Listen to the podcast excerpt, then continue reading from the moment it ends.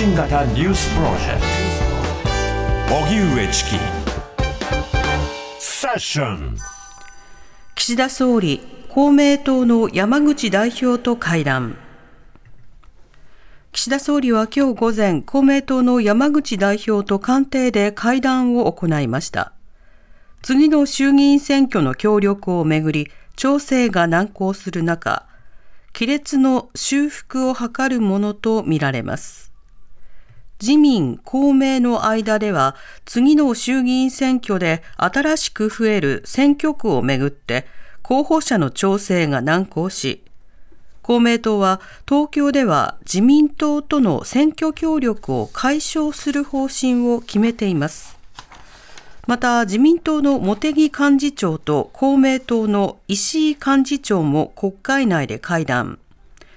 自民党側は公明党が候補者の擁立を求めている埼玉や愛知では推薦を出す意向を伝えたとみられます。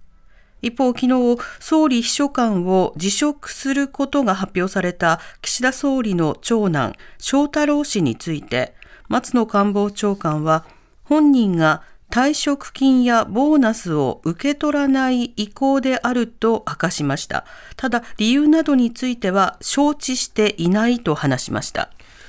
それでは、えー、国会の動きなどについて、はい、そして政界の動きについては、はい、TBS ラジオ国会担当の澤田大記者に聞けます。澤田さん、こんにちは。こんにちは。よろしくお願いします。お願いします。お願いします。さて、岸田総理と山口代表が会談するということになったということですが、うんはい、この経緯はそもそもどういったものなんでしょうか？はい、まああの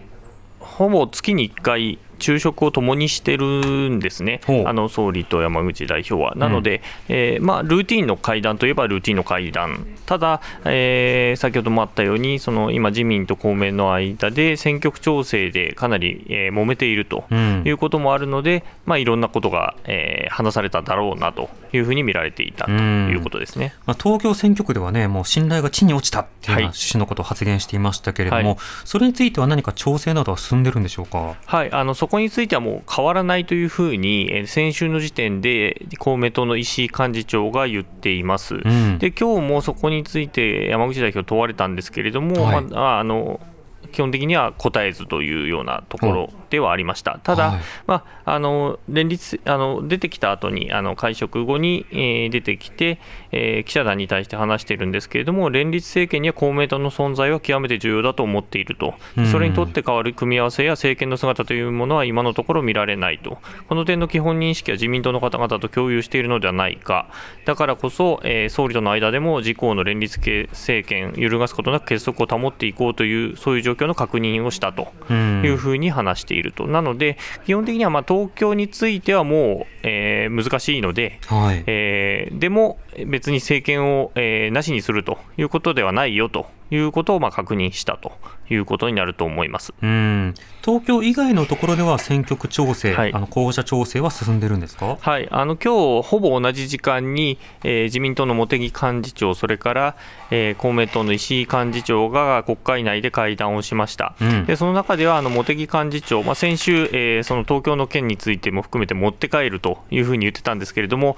えー、今回、持ってきたということで、はい、えー、埼玉の、えー、選挙区、えー、それから愛知の選挙区、埼玉14区と愛知16区について、えーまあ、それぞれの県連を呼んで、うん、えー、早く決着したいということで、地元を調整してくださいねというふうに先週要請しましたと、はい、いうことをまあ報告として持ってきたと。いうことですね、つまりまあそこについては、自民党の候補者を出さない方向で調整をしていると。うん。うん、で公明党側が候補者を出して、そこについて、えー、推薦をするという形で持ってきて、持っていきますよということを報告したと。ただ、えー、で、まあ、石井幹事長の方からも歓迎するような話も出てたんですけれども、えー、埼玉県連の、えー、会長を務めている柴山議員からは、はい、えー、私はまだ何も聞いてないとで当然そういう重要な決定がなされる場合は、われわれ県連サイドの意見もしっかり聞いていただく必要があるということで、まだ調整はされてないということも出ている。るということですね。なるほど。ちなみに澤田さんあの、めっちゃ椅子がぎしぎしなってますけれども、あ大丈夫になってます、音聞こえますか、はい、はい、はいあのとてもあの使いこなされた使いこなされた。椅子の匂い。がしましたけど、はい、いえいえとんでもないです。ただあの別途今度はですねあの秘書の椅子から降りるということで長男翔太郎氏が事実上更迭ということになりました。これ一体どういったことがまずあったんでしょうか？はい。あの先週の週刊文春で報じられたんですけれども昨年末に、えーまあ、岸田ファミリーですよね。親戚一同で総理公邸で忘年会をしたと。はいでその公邸の、えー、割と公的なスペース、会見をするようなスペースだったり、まあ、会議をするようなスペースで、えー、写真を撮って寝そべるような、えー、写真なども撮られたということが問題あるのではないかというふうに、えー、まあ、指摘をされて、まあ、先週の時点では厳重に注意をしたというふうに総理は言ってたんですけれども、週が明けて、え昨日になって、えー、事実上更迭ということになったということですね。なるほど。これ、辞める、あるいは更迭となった理由については、どう説明されてるんですか？あの理由については、ですねあのこう、えー、昨日のぶら下がりで岸田総理なんですけれども、公えー、公邸の公的なスペースにおける、えー、昨年の行動が、えー、公的立場にある、えー、政務秘書官として不適切であり、けじめをつけるため、交代させることとしたというふうに話しているということです、ね、なるほど。これらに対する与野党の反応というのはどうでしょうか、はい。えー、立憲民主党の大阪代表代行は、息子さんに箱をつけるつもりが経歴に傷がついてしまったというふうに言っていたりだとか、うん、あと国民民主党の玉木代表は、セキュリティの観点から言っても非常に問題があると思うので、えー、辞任は当然だと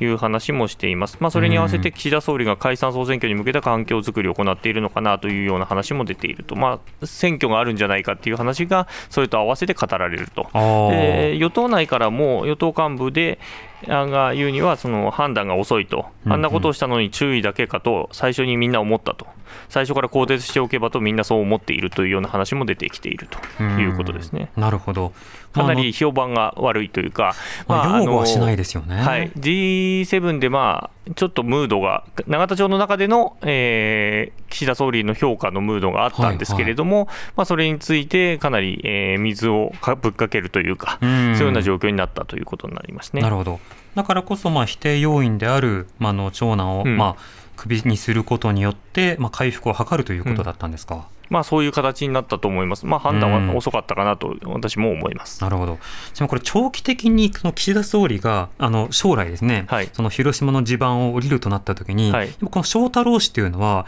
次の、なんでしょう、こう、バネクストバッター席にこう立つような人物だったんですか、どうなんですかね？うんあの私は直接話したことはないんですけれども、はい、話した記者によると、まあ、かなり、えーまあ、フランクなタイプの人ではあると、でまあ、記者対応も、まあ、悪くはないしということで、うん、あまり悪評的な、この人は本当にだめだみたいなことを言う人はあまり聞かなかったりはしたんですが、ただ、うん、あの今回の件もありました、それからあと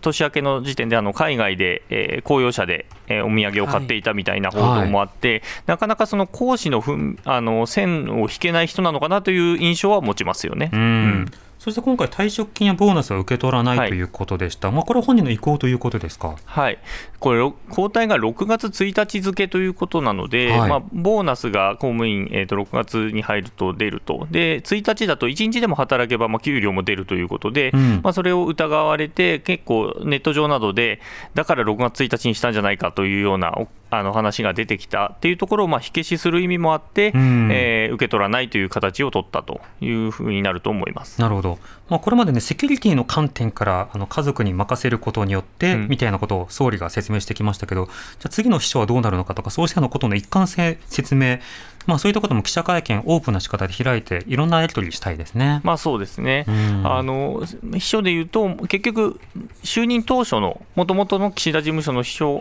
官が、まあ、えー、総理秘書官としてまた戻るという形になるので、はい、じゃあ、この息子さんがやってた間というのは何だったのかなというふうにちょっと思ったりもしますよね。わ、うん、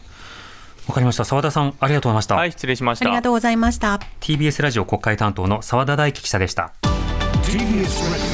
オ荻上チキセッション TBS ラジオ905-954